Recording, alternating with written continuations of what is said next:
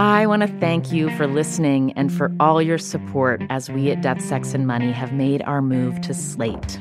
Your stories, voice memos, and emails have meant so much to the team. As part of this transition, there's a new way to support our show financially at Slate, our new home, and you'll get something special in return. Subscribe to Slate Plus, and you'll not only support our work on death, sex, and money, you'll get access to new benefits, including listening to us and all of the other great shows Slate makes, like Slow Burn and Decoder Ring, without any ads or sponsor breaks. To subscribe, just click Try Free at the top of the Death, Sex, and Money show page on Apple Podcasts or visit slate.com slash DSM Plus to get access wherever you listen. Thanks.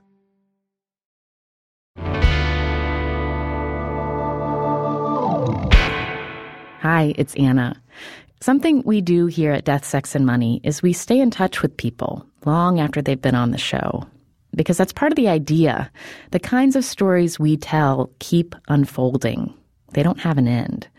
So today, we wanted to bring you an update about Rashema Melson. She was on the show in late 2015 when she was finishing up her fall semester of her sophomore year at Georgetown in D.C.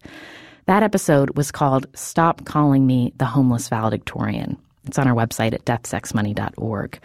Rashema lived in a homeless shelter for three years before starting at Georgetown, and her story got a lot of press. When we talked in her dorm, she'd gotten tired of all the attention.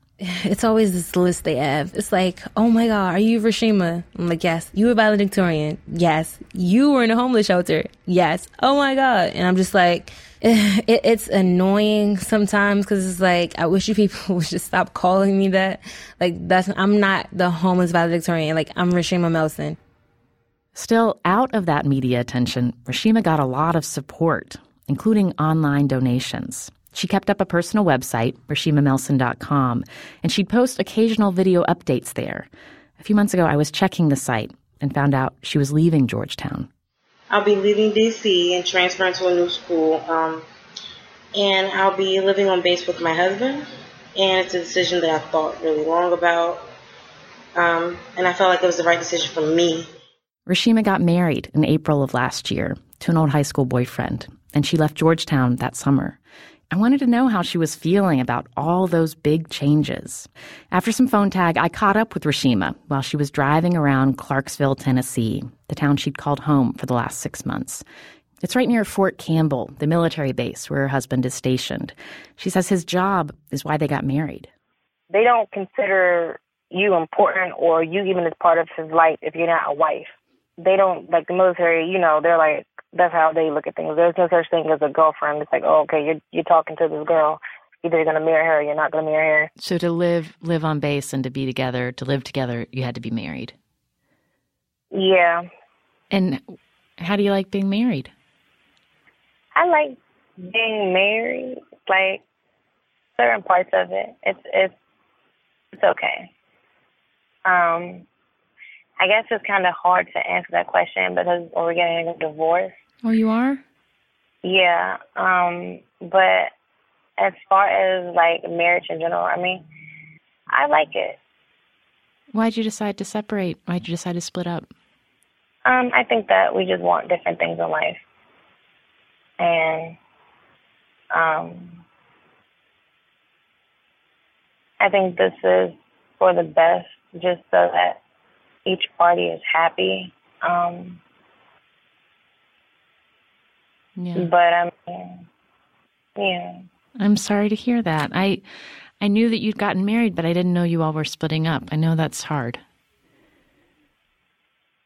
Oh, I mean, we're fine. No, we're we're fine. We're fine. Like it's it's not as you know, it's not really that emotional. So is he um is he in agreement that the divorce is the right thing to do? Um, no, he doesn't. He he's asking me, you know, like we literally thirty minutes ago just turned in the papers, like at the courthouse, like, and he like just me, before we t- just before I called like, you, right? Just before you, like yeah, just before you called me, and he asked me, "You sure you want to do this?" He he wants to work it out. He's like, "What did I do wrong?" And I'm like, "You really like you didn't do anything wrong. Like you're you, and one day you'll find the person who you should be with." But I just want more. It's not more about money. It's not anything like that. I just I deserve more. I worked so hard all my life, and I and I settled, and it was not the right deal to settle on. It's it's hard because he feels like he wants to be a provider. Like he's like, no, I'll take care of us. You can be a housewife. And I'm like, no, I don't want to be a housewife. I've never been a housewife. I'm not going to be a housewife. Did you have different ideas about when you wanted to start a family? Yes, yeah, we do.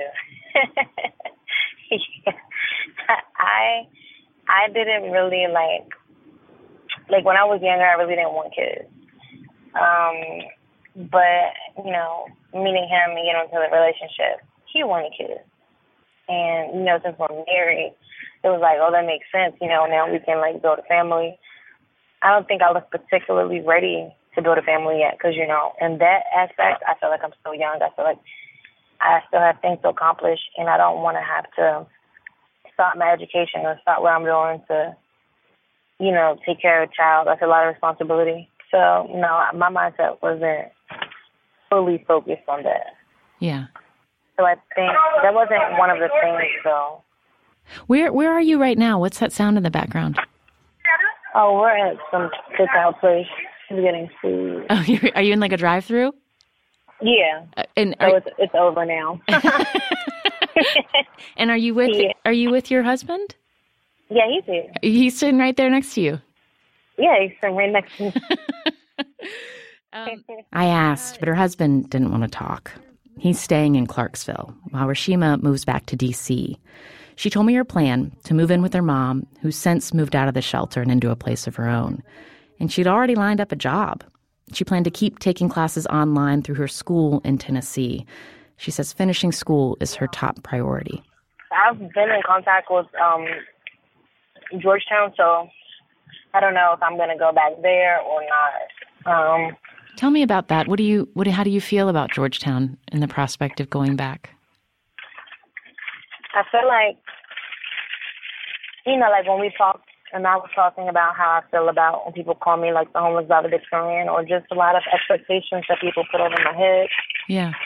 I think with leaving Georgetown, I felt like I was leaving that life behind. But then it occurred to me, like, you know, why run away from like what I want to do, what I'm destined to do, just because people are showing me that they're on my side. I think I, all my life, like, my mom wasn't the kind of parent that's like, oh, you got straight A's, good job, keep it up, make sure, you know, it was always me on my own telling me I need to do this or this is the best thing for me. So when I had all those people in my corner, I didn't know how to receive that. Um, Yeah. Huh, But- that's but interesting, now- Rashema.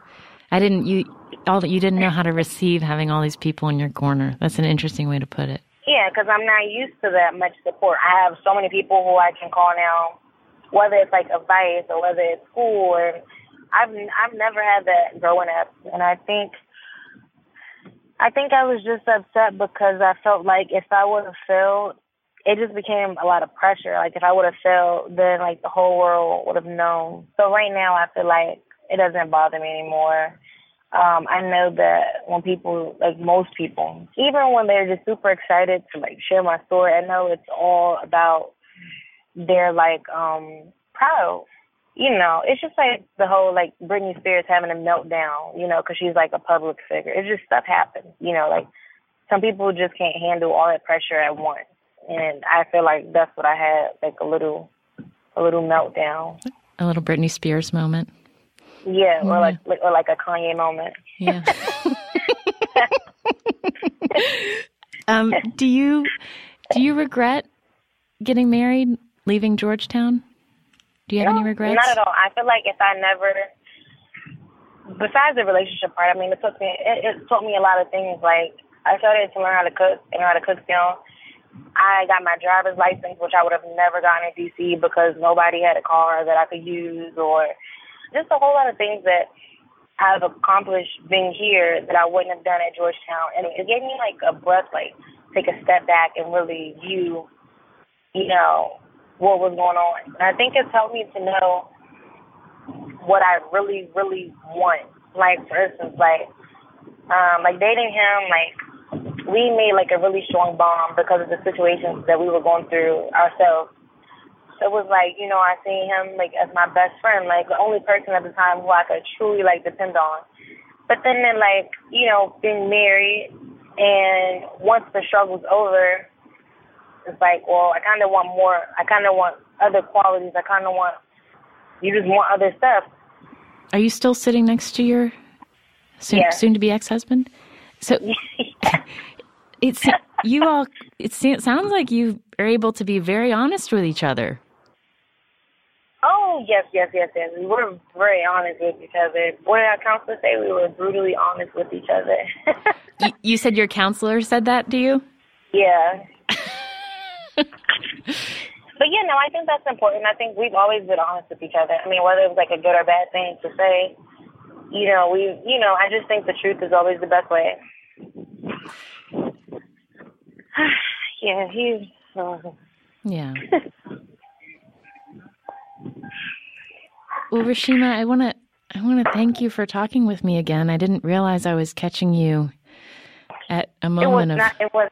No, it wasn't a bad time. Don't worry. Like for me, this is a happy moment. This is me to really under. I'm really understanding my purpose in life. I'm really understanding my worth and all those things. But um, yeah. So it's fine. I'm fine. He's fine. Well, I wish you the very, very best of luck. So you're leaving this weekend? Yep. Um, all my stuff is already packed up. Um, and I'll be driving up to up to DC by myself. You you're, you're driving the U-Haul by yourself? Yeah, because he can't come. He has work. He wants. He wants to come and help me. I think more. I'm, I'm impressed. You just you just got your driver's license and you're driving a U-Haul truck all the way from Tennessee. I'm a little nervous, but I'm like, hey, you got to do it once in your lifetime. My mom has drove them plenty of times already, so I know if she did it, I can do it. That's Rashema Melson. She made it to DC. Her mom ended up helping her drive the U-Haul back. She's since gotten her first credit card and a car loan for a Ford Fiesta. She drives it to and from her job as a manager at KFC in Maryland. Rashema's divorce was final on March 10th, and she says she'll find out from Georgetown by June whether she can return this fall. Also, I want to let you know that Snap Judgment, the great storytelling podcast that's our cousin at WNYC Studios, will be running a version of our episode with Emma, the ambivalent sex worker who was on the show about a year and a half ago. You'll hear an update on Emma, who I recently caught up with by phone. What's going on now? What are you up to? Well, I have, um, you know, basically retired. Check out Snap Judgment this week, and you can hear my latest conversation with Emma in our newsletter next Wednesday. Don't miss it. If you're not signed up, please subscribe. Go to deathsexmoney.org slash newsletter.